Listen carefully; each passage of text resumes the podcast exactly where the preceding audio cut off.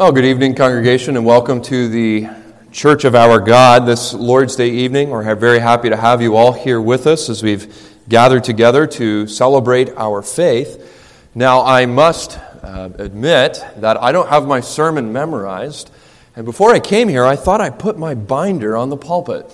Did somebody perhaps move it on me? Um, otherwise, we'll be going off the top of my head, which may not be what we would like. I think I have Reverend Barnes' notes here, but these are not my notes. Give me one moment.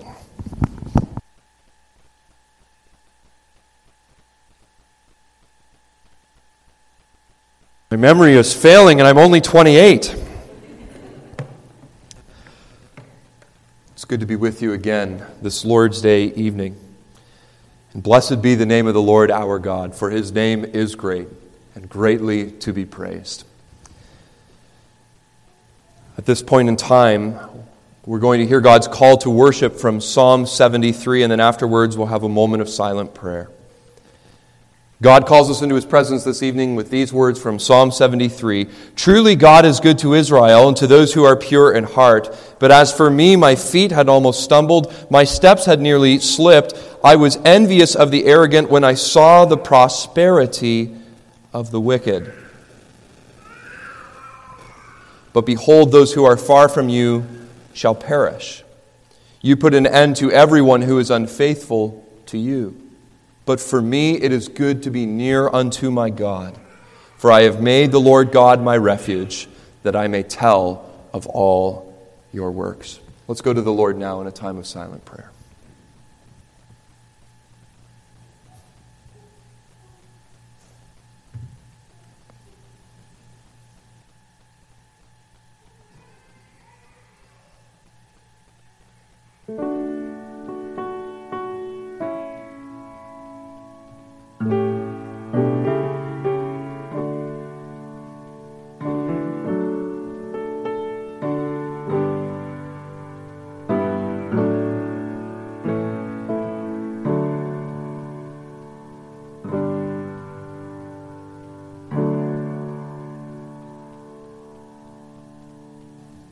Would you stand this evening for God's greeting? We confess that our help is in the name of the Lord, the maker of the heavens and the earth. Congregation of God, lift up your hearts all the way to heaven and receive his greeting. Grace, mercy, and peace be unto you from God our Father and the Lord Jesus Christ, by the operation of his Holy Spirit. Amen. Well, let's remain standing if we're able, and let's turn in our Psalter hymnal this evening to number one forty, a setting of Psalm seventy-three, O God, how good thou art. We'll remain standing and sing all the stanzas of number one forty. Thank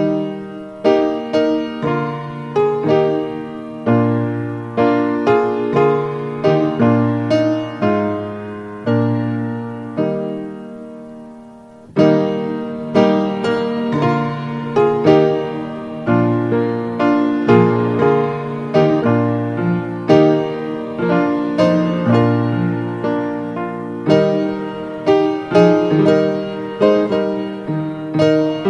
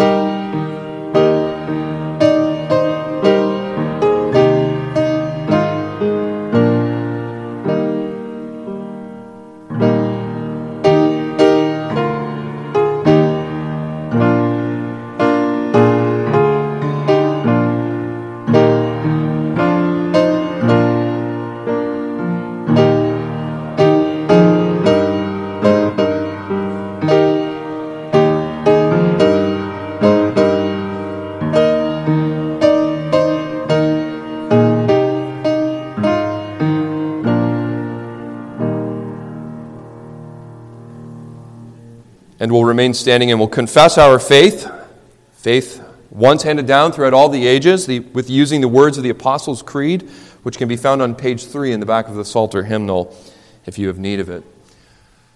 Together with one voice, Christian, what do you believe?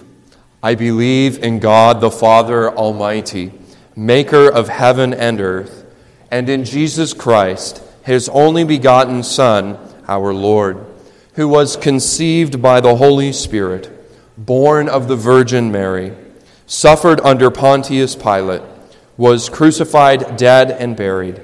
He descended into hell. The third day he rose again from the dead. He ascended into heaven, and sitteth at the right hand of God the Father Almighty. From thence he shall come to judge the living and the dead. I believe in the Holy Spirit. I believe a holy Catholic Church, the communion of saints, the forgiveness of sins, the resurrection of the body, and the life everlasting. Amen.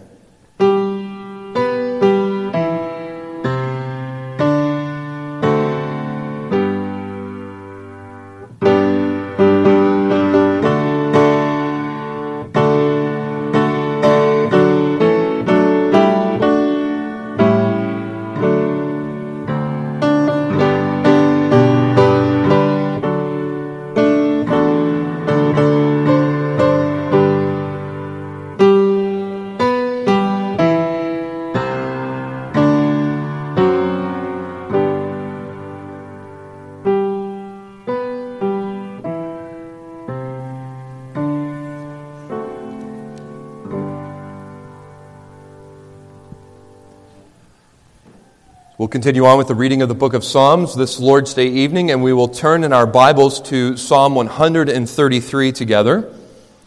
We'll turn to page six fifty-nine, where there is Psalm one thirty-three, which is a song of ascents, a song of David. And then afterwards, we'll together sing this psalm. How good and how pleasant is the sight. But first, we'll give our attention to the reading of Psalm one thirty-three. Behold how good and pleasant it is when brothers dwell in unity. It is like the precious oil on the head, running down on the beard, on the beard of Aaron, running down on the collar of his robes.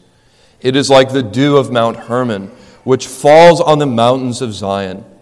For there the Lord has commanded the blessing of life forevermore. This is a psalm principally of unity. And notice it's unity in the family of God. It speaks specifically of brothers. That as the Jews would have ascended uh, that mount to get to Jerusalem, the psalmist is calling attention to the fact that the people the psalmist was walking with are actually his family. Even if that person spoke a different dialect of Hebrew or that other person had a darker skin color, the psalmist says, they are my brothers. And there is that unity together in what is important. You know, Mount Hermon is not actually close to Mount Zion, but it was a place, a very lush place, a place of rains and waters and greenery and even in sometimes when it got cold, snow. And the psalmist is saying that blessing is something that comes down, like the oil running down the beard of Aaron, like dew comes down from heaven. And that when we have unity, it is a great blessing. But we have to be unified in what's right, don't we? We have to be unified in the blessing of the Lord. Even as we read partially from Psalm seventy-three, the psalmist comes into the presence of God, he sees the sacrifices, and then he is reminded of God's blessing. We have unity as brothers and sisters in the Lord Jesus Christ, in the blessing from God in Christ. He is that great sacrifice, and should we have him, you and I are my brothers and my sisters. Well, let's unite our voices in singing number two seventy-eight. From our Psalter hymnal, hymn number two seventy-eight, How Good and Pleasant is the Sight. Number two seventy-eight, will remain seated and sing all the stanzas of number two seventy-eight.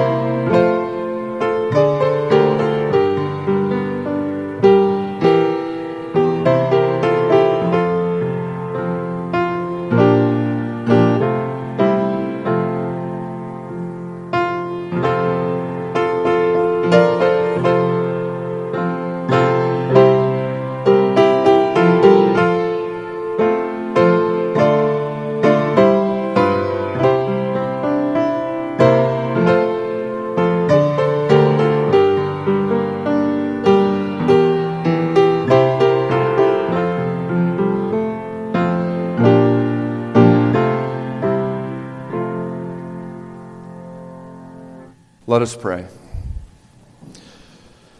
God of Zion, what a privilege it is that we can not only come into your presence this evening, but that you delight to dwell in us. Your word tells us that we are your chosen and your precious temple, and that your Spirit has made a home inside each and every one of the hearts who by faith trust in your Son, the Lord Jesus. And the Spirit is a seal of eternal life.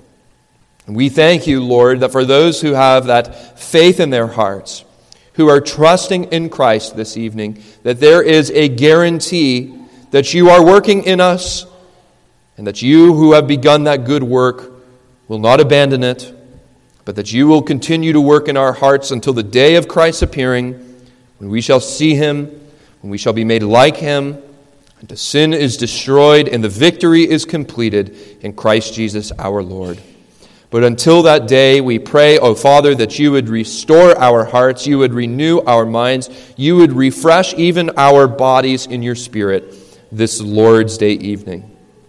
And Father, this evening as we have gathered together to once again gather around your word and to be encouraged by it, convicted and comforted, Father, we think of our dear brothers and sisters in the mission work around the world.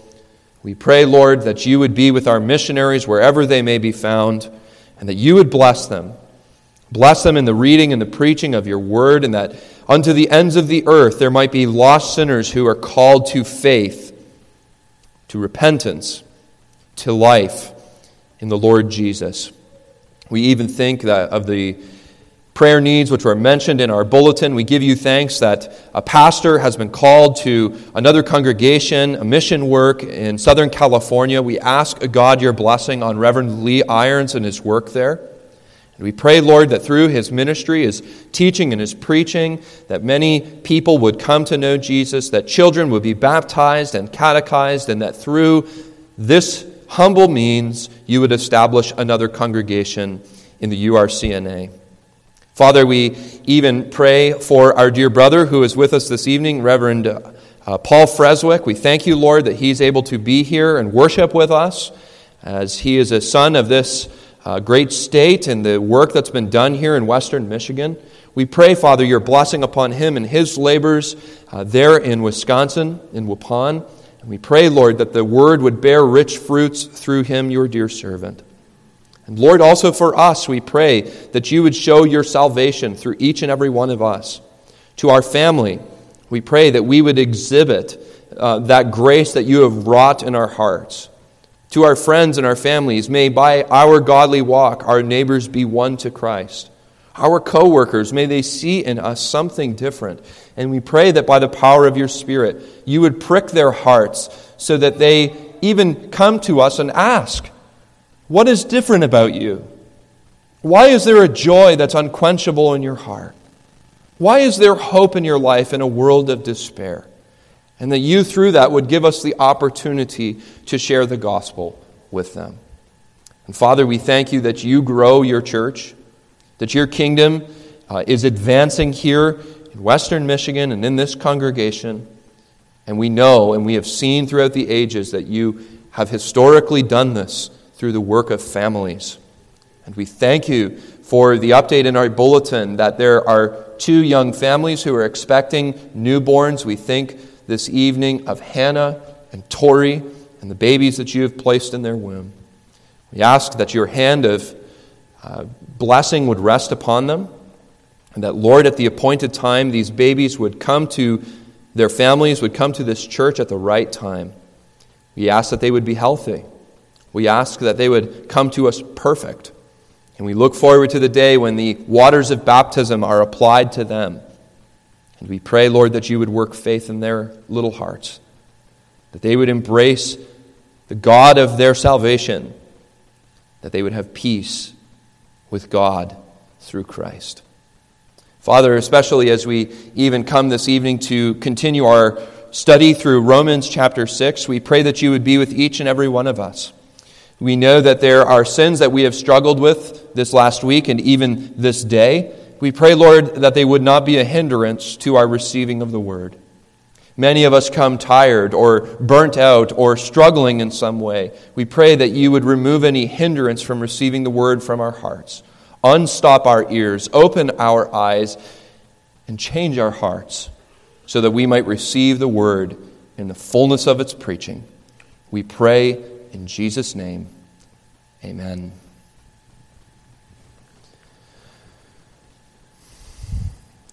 Well, let's stand to sing once more our hymn of preparation from the Psalter hymnal three ninety-one. three ninety-one, Breathe on Me, Breath of God. We'll sing all the stanzas of hymn three ninety-one from the Psalter hymnal.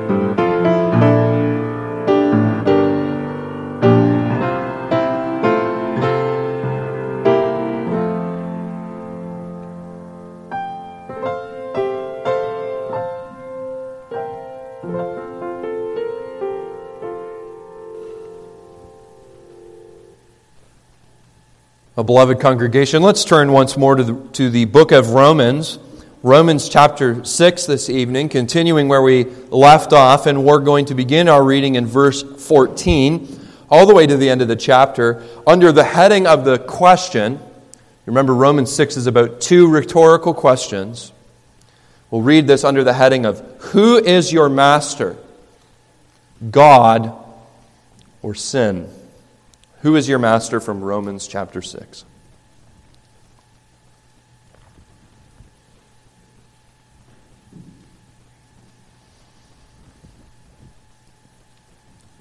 Let's begin our reading in verse fourteen. For sin will have no dominion over you, since you are not under law, but under grace. What then? Are we to sin because we are not under law, but under grace? By no means. Do you not know that if you present yourselves to anyone as obedient slaves, you are slaves of the one whom you obey, either of sin, which leads to death, or of obedience, which leads to righteousness? But thanks be to God that you who were once slaves of sin have become obedient from the heart to the standard of teaching to which you were committed. And having been set free from sin, have become slaves of righteousness. I'm speaking in human terms because of your natural limitations.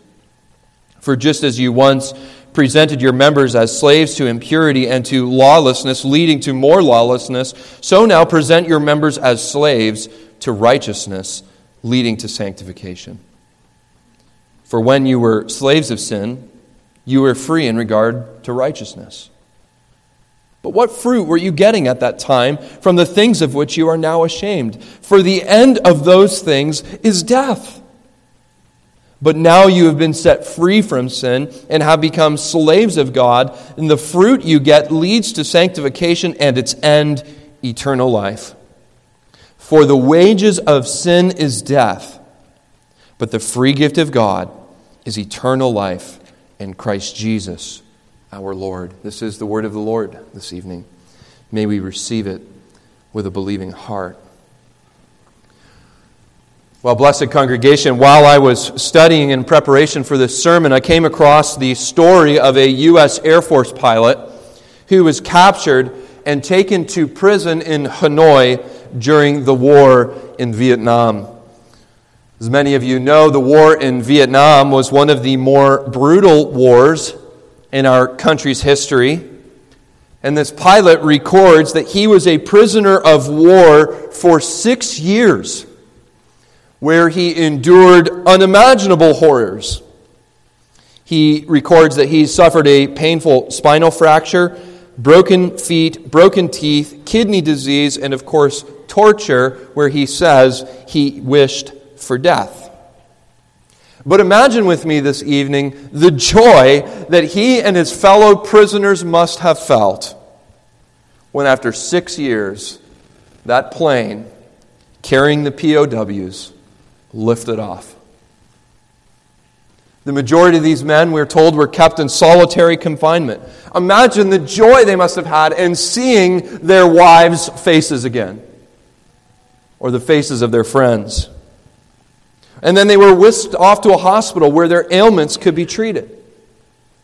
The delight they must have felt in getting an American cheeseburger again, or a slice of pizza. These men were and should continue to be regarded as heroes. But would we not regard them as fools if those prisoners of war decided to go back to Hanoi and back to prison? What would you think if one of these men said they preferred the brutal conditions of being a prisoner rather than the conditions of a hero? This is the kind of question we need to keep in the back of our minds as we consider Romans six. For indeed, we too, we learned this morning, have been released from prison. We have been in bondage and oppression to sin and Satan and death. And yet we are tempted to go back to the dungeon. Tempted to go back to slavery. Like the Israelites in the wilderness after they were freed from Egypt, longed for the cucumbers, the melons, the leeks, the onions, and the garlics, even though it meant going back to bondage. In Christ, we are justified. We learned this morning that we are free from the power of sin. Satan is no longer our master. Not free so that we can return to prison. But we have been freed so that we can serve our new master, the Lord Jesus Christ. That's our theme for our time together this evening, that slavery to righteousness replaces slavery to sin. Slavery to righteousness replaces slavery to sin. And I want to show you three things this evening. Slaves to something, we're all slaves to something, that there is a new master. And then we want to see, thirdly, the slave's wages. That we're slaves to something, we're given a new master, and the slave's wages. So we looked this morning at the first fourteen verses of Romans chapter six, and Paul ends with a curious statement, verse fourteen, that sin will have no dominion over you, since you are not under the law, but you are under grace. When we speak of the law, we need to remember that the law demands perfect obedience. That if you want to be holy before God, or excuse me, if you want to stand before God on the basis of the law, the Bible says you must be holy as your heavenly Father is holy. We see this in Leviticus eighteen five, First Peter one sixteen. The, the law demands perfection. And to fail in the law is to receive a quick and severe punishment. John Bunyan in The Pilgrim's Progress has a wonderful illustration of this, where the main character, Faithful, is or one of the characters, Faithful, was describing that he was on the hill called Difficulty, and a man as swift as the wind came and began to beat Faithful to a pulp. And Faithful cries out to the man, "Mercy, mercy!" And Christian responds, "That's Moses. He does not know how to show, know how to show mercy to those who transgress his law." When Paul says we are not under the law, he's not saying that the law is no longer good or no longer useful, but we are no longer subject to the savage beatings of Moses. We are not trying to earn our way to heaven. That its condemning power has been removed in Jesus Christ, not under the law, but under grace. And grace is not about your ability to perform. Grace is not about holding on to salvation. To be under grace is to accept the King of grace, to know there's room for repentance and the promise of pardon. So in verse fourteen, Paul is saying that the strict demands of the law, its condemnations and its curses, have been removed in Jesus Christ. Hallelujah. Here's the next question, verse fifteen. Are we to sin because we are not under the law, but under grace? Seems very similar to verse one, but it changes oh so slightly. It's not about does grace lead us to lawlessness, but now Paul is asking in verse fifteen about the question of motivation. Without the law's condemnation, without the law's curse, why obey the law? Let's contextualize this this evening. Boys and girls, I have a question for you. Would you obey your parents if they were never allowed to spank you? Parents, there'd be lawlessness, wouldn't there be? Here's another one for your parents. Mom and Dad, if you never had to worry about being pulled over, would you go the speed limit? Gotcha. If the president said, "I will pardon all of your crimes," if all you do is say sorry, there would be a lot more rule breaking, right? This is the question of verse fifteen. If we are not under the law, but under grace, what use does the law have at all? Why obey the Ten Commandments at all? Many Christians have questions like this. Do we have to pray? Do we have to read our Bibles? What is the motivation for the Christian life? And did you notice in this passage that Paul turns to one of the most unlikely sources of motivation? He says, "You're a slave." Seven times in this passage, Paul refers to you as a slave.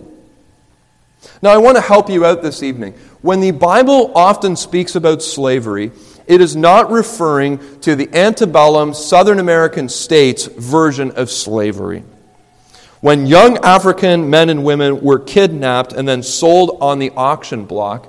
And let's clear something up right now this evening. The Bible condemns this in the most explicit of terms. Your pastor, as I understand, is going through the book of Exodus. You will find out in a few chapters in Exodus twenty that man-stealing is absolutely condemned in the Bible. But when Paul is referring to slavery in the New Testament, he is referring to the practice, most commonly practiced, I should say, in ancient Rome, called indentured servitude. Indentured servitude, which was a voluntary selling of yourself to be a servant of a master. They estimate that ten to thirty percent of the Roman civilization were slaves, in a manner somewhat similar to this. This was, this indentured servitude included a voluntary selling of yourself, a selling of your work to a master for a better life. The master would provide food, protection, shelter, education, but in exchange, the slave or the servant would give total devotion to their master. That's the exchange. So when Paul uses the word slave, this is how we should think of it. As people who are entirely devoted to their master's call. This is why Paul uses this analogy. Because every single person in this room is a slave to something. Every single one of us hears the call of a master and obeys. And the first thing Paul says that we can become a slave of is sin. Do you not know that if you present yourself to anyone as obedient slaves, you are slaves of the one whom you obey, either of sin which leads to death? And we all know what Paul is talking about this evening. Sin has a tendency to enslave us. Maybe the first time a child lies, he or she may be horrified. The second time, they're somewhat shaken. And the third time, the lying becomes natural. It becomes easy. It becomes part of us. And so it is with many other sins. When we live in sin, we become enslaved to it. Even Jesus taught us this in John eight. Everyone who practices sin is a slave to sin. John eight thirty-four. Everyone has a master. Everyone devotes themselves to something. Everyone devotes themselves to someone, a cause, or a goal, and we obey it, we take direction from it. Let's be clear. If a man is not devoted to God, he is always devoted to something else that will become his God. I like the way one commentator put it, whatever controls your life is your Lord. So what's the Lord of your life this evening? Are we enslaving ourselves to our reputation and live in service of it and become angry when someone damages it? Do we enslave ourselves with our lust for power? Do we enslave ourselves with the pride of family? Have we become slaves of knowledge, of work, success, beauty, romance, love, or sports? When we give total devo- devotion to things of this nature, they master us. The question of Romans fifteen is not, do you serve? But whom do you serve? You can either serve the created, or you can serve the Creator. That's the second option. We can be slaves to God. Do you not know that if you present yourselves to anyone as obedient slaves, look at the end of the verse, which leads to righteousness? Congregation, Paul is making a stupefying point here this evening. We are released from slavery to be enslaved again. Are you catching that, what Paul is saying? It's not that we've been released from Satan and sin and death so that we can do what we want, so that we can be a free agent. We have been released from slavery for slavery. Freed from slavery, from sin, death, and hell, to become God's slave. But not in the same sense as those enslaved in sin, right? We learned this morning that Satan is a brutal taskmaster. Remember, Satan doesn't care about your health. Satan doesn't care about your family. Satan doesn't care about your job or your church. He is happy to destroy you. Happy to beat you. Happy to make your life miserable. But to be a slave of righteousness is to be a slave of the master who loves you. who would love you so much to go even into the slave pit, to take you up from out of there, to even to the point of bringing you into your, his home, giving you a seat at is his table. Paul tells us he makes us a son or a daughter and even clothes us in the righteousness of Christ. This is the motivation to serve God. Not that I'm afraid of him or his law or his hell. The motivation to serve God is that he loves me. He's a good master. He treats me well. From a slavery to sonship. I am his son or his daughter. Boys and girls, why do you obey your parents? Is it only because you're afraid of a spanking or a stern word? Or do you also obey them because you love them? And you want to please your loving parents? That's what Paul's getting at. Serve from a place of love. Now, young people, a word of application. Remember that sin tempts us by saying, come and enjoy sin for a moment. See if you like it, and if you don't like it, you can just let it go. But sin's aim is to keep you in its chains. Sin will hold on to you for the rest of your life. It does not want you for a moment. It wants you every day. Beware of the lies of sin. And let us not forget, congregation, that sin can also enslave us to good things. What is lord over our lives is not always necessarily evil. We can begin to bow down and worship something that is a good thing, but in the wrong place. Countless people are slaves to work, family, even labor in the Lord's vineyard can become an idol. Remember what the Catechism says. Idolatry is putting anything alongside or in the place of God. Don't let anything else reign on the throne of your heart. As we come into our second point, a new master, I want to use a modern analogy this evening. I love baseball. And I'm a fan of the Toronto Blue Jays, so I don't want to hear anything about the Detroit Tigers. But in modern sports, when a player gets drafted and he plays his initial years, he becomes what's called a free agent. Free to sign with a new team. And the player's goal, once he becomes a free agent, is not to play for no one. He doesn't want to go back to the softball fields. But he wants to play for a better team that has better coaches and, of course, a higher salary.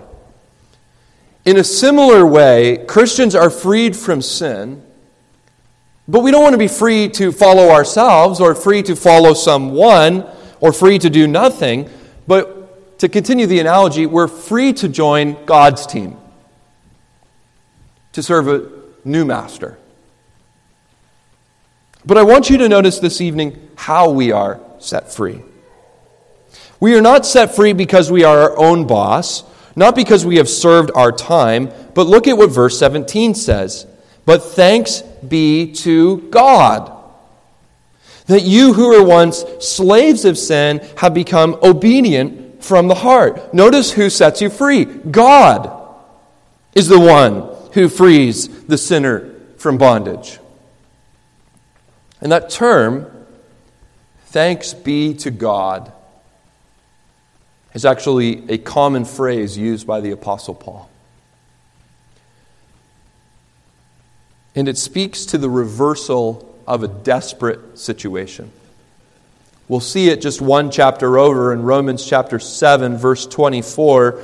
Paul says, O wretched man that I am, who will deliver me from this body of death? It's a desperate, hopeless situation. Then he says, thanks be to God. God reversed his situation.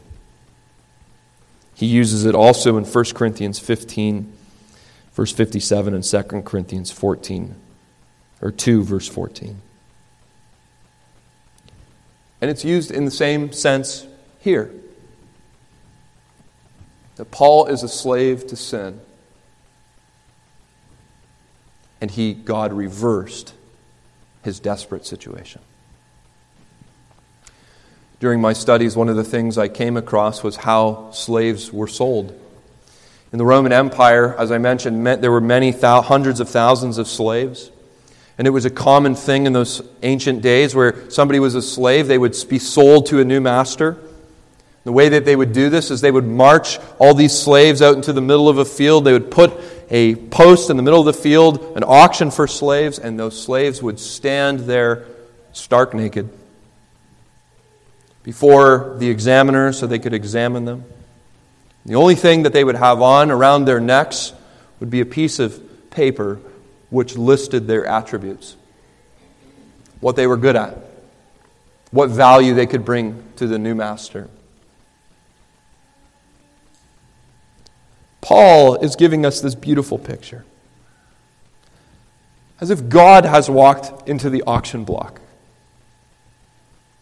And he has seen slaves who are bound in their sin.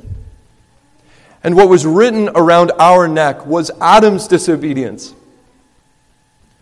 Our failure to obey the law. We were shackled and bound, destined to a life of serving sin. But God reverses the situation by purchasing us.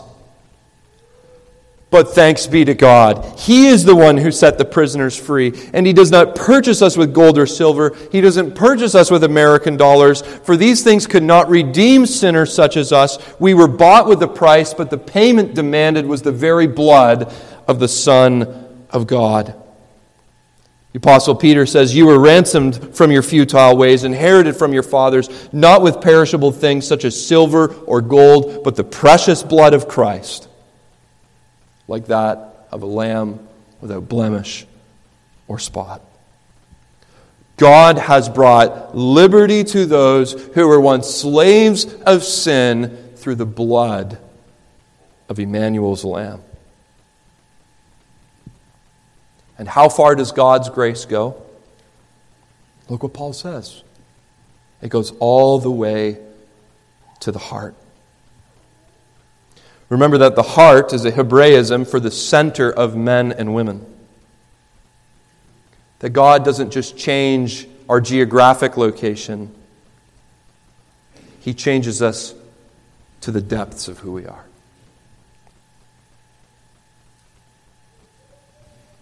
Think of the incredible power of sin. How it can so quickly become second nature. Paul says when you are changed, you are changed to the bottom. Changed to the heart.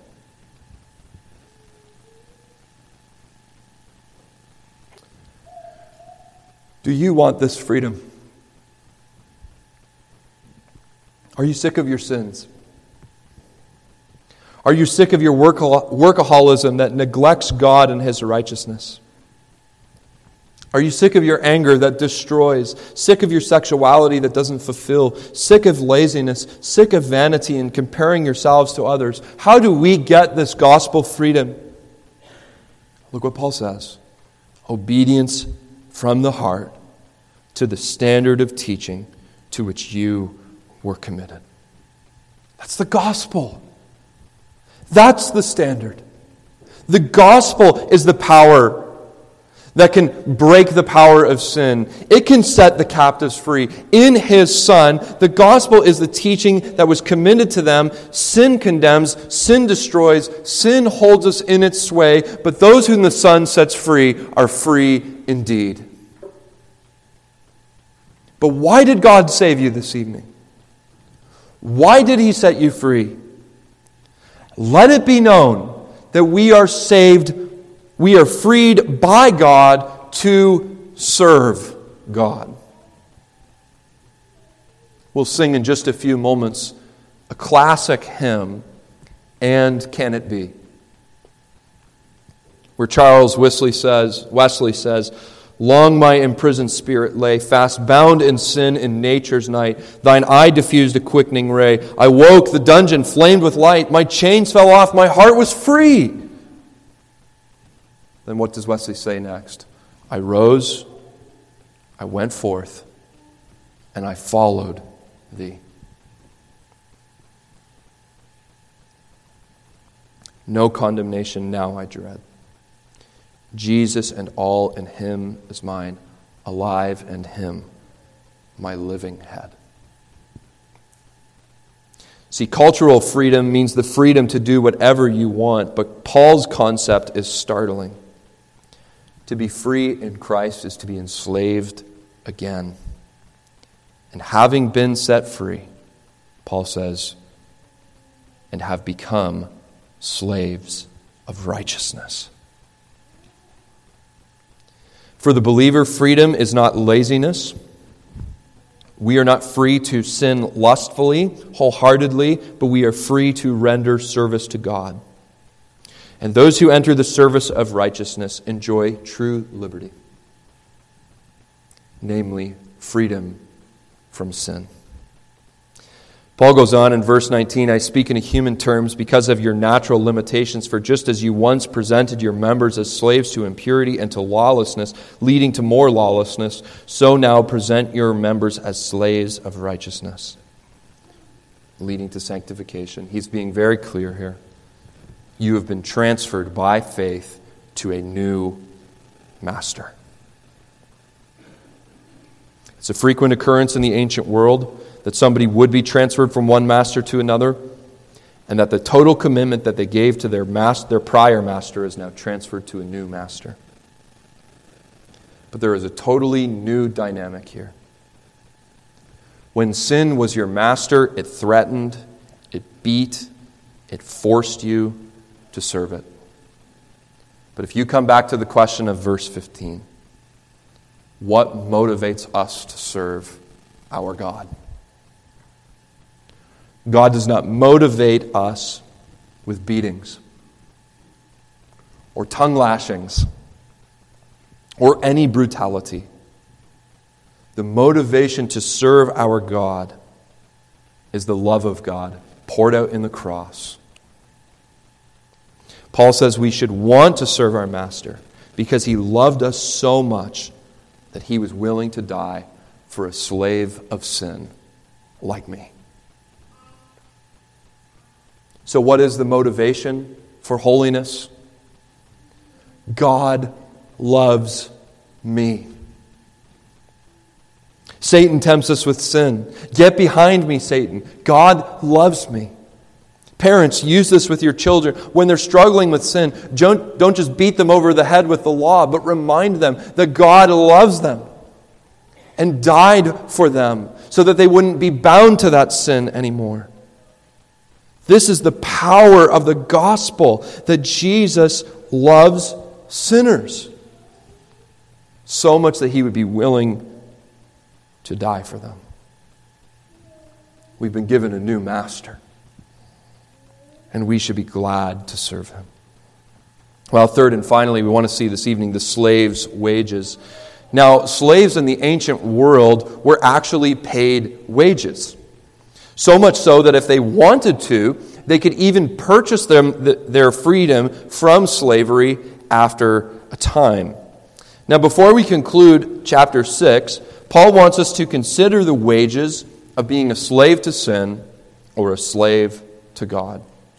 He says, for when you were slaves to sin, you were free in regards to righteousness.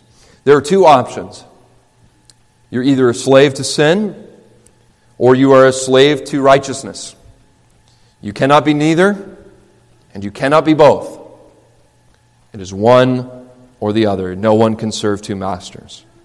So notice with me the fruit of sin. But what fruit were you getting at that time from the things which you are now ashamed? For the end of those things is death. Now, fruit just means benefit. And I think this is a very pastoral moment for Paul here. It's like he pulls up a chair beside you and says, Where, what did sin really get you in life? What good did it give you? Hey, boys and girls, we need to meditate on this for a moment, because sin can bring pleasure for a season, a moment, but its chief fruit, Paul says, is shame. That's what we get out of sin. When we do something we shouldn't, look at something we shouldn't, we feel shame. And the problem with shame is that it leads to remorse, it leads to regret, but it doesn't lead to repentance. When we feel ashamed, we turn inward. Shame leads to self-pity, a victimhood mentality, blame shifting. This is what we get when we serve sin. And then jump down to verse twenty-three with me, where Paul continues. The wages of sin is death. Wages would have been what they, the slaves would have got for their daily allowance for food and necessities. Masters would give their slaves wages. Commanders would give them to soldiers to sustain their lives. But here Paul is reversing the image. Sin doesn't sustain life. It ends it.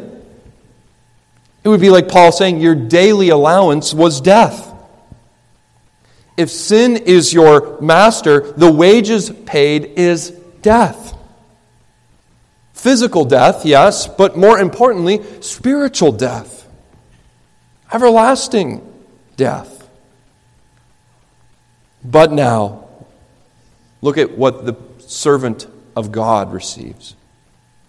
You have been set free from sin and have become slaves of God, and the fruit you get leads to sanctification and to its end, eternal life. If God is your master, we don't get what we owe, because He doesn't owe us anything. But we get a free gift. Verse twenty-three, the free gift of God is eternal life. What we get for being God's slaves is eternal life in Christ Jesus, our Lord. What a marvelous climax. What a comforting truth. That the sinner who has fled to God in Christ receives the most for the least. Life everlasting for nothing. Sin brings death, but God gives life. God does not pay wages, because no man is, is his debtor, but the free gift is nothing less than eternal life. Life everlasting. Fellowship with God through Jesus Christ. The light of the knowledge of the glory of God in the face of Christ. The love of God that transcends all understanding. This is what you get, Paul says, in Christ Jesus the Lord. Forever and ever and ever. Congregation, when we've been there ten thousand years, not an hour will be spent. We will not be one second closer to the end of eternal life, and what a life it will be to be forever with the Lord, without tears, without pain, without loss, enjoying Him and the presence of Jesus. We will be with Him forever. Who is your master? What controls you is Lord over you. Let Christ shape your life. We belong to Him. So let us dedicate to Him the full measure of devotion. We face temptations. As Christians, we will even succumb on occasion, but we are slaves no more to sin. Liberated from sin so that we can serve our new and better master, the Lord Jesus Christ. Amen. Let's pray. Father, we thank You that though we are Your servants, Your humble servants, that You have been pleased to go into the slave pit, to pull us up from out of there in our own sinfulness and to bring us into Your house, to seat us at a at Your table as sons and daughters of this great Father. And we pray, Lord, that this would be the reality for each and every one of us in this room. That if there are those of us who have not yet received that free gift, we pray, merciful God, that you would bring them to that place by the power of your Spirit, that they might fall on their knees, re- rejecting sin, and again embracing Christ.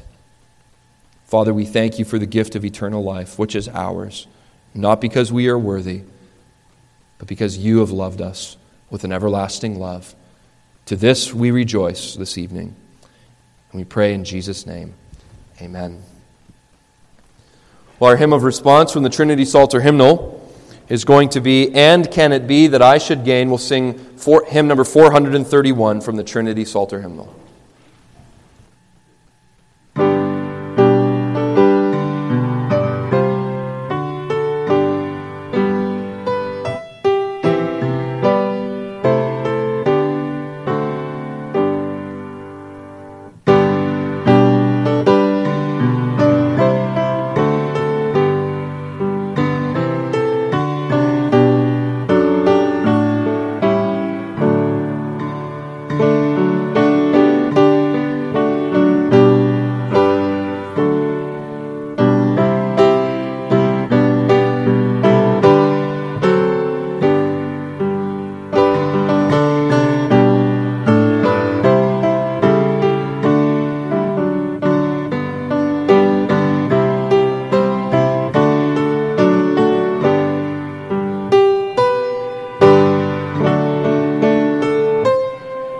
Thank you.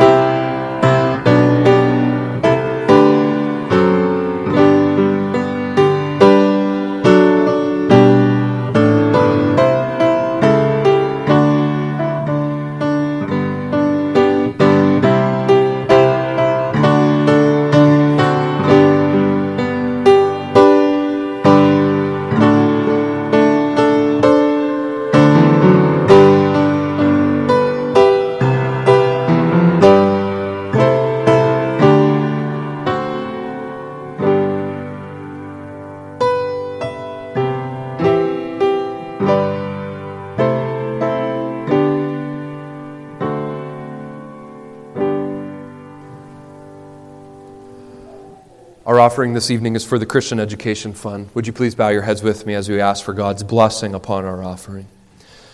Father, we give you thanks for the freedom we have in our land and in our state to educate our tr- children according to the moral principles of your word and according to the core values of the Christian faith.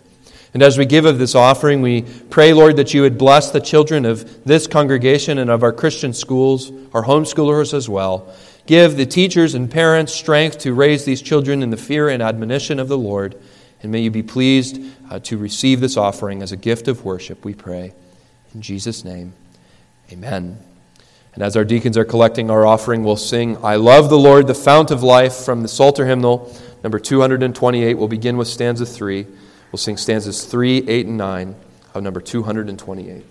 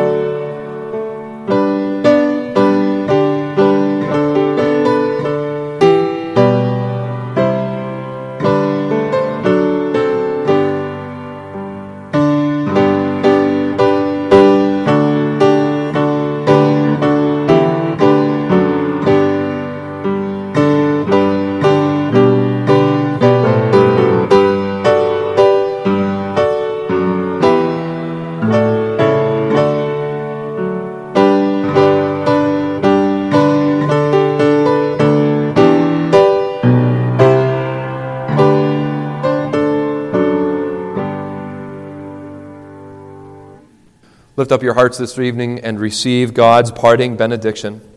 May the Lord bless you and keep you. The Lord make his face shine upon you and be gracious to you. The Lord lift up his countenance upon you and give you peace. Amen.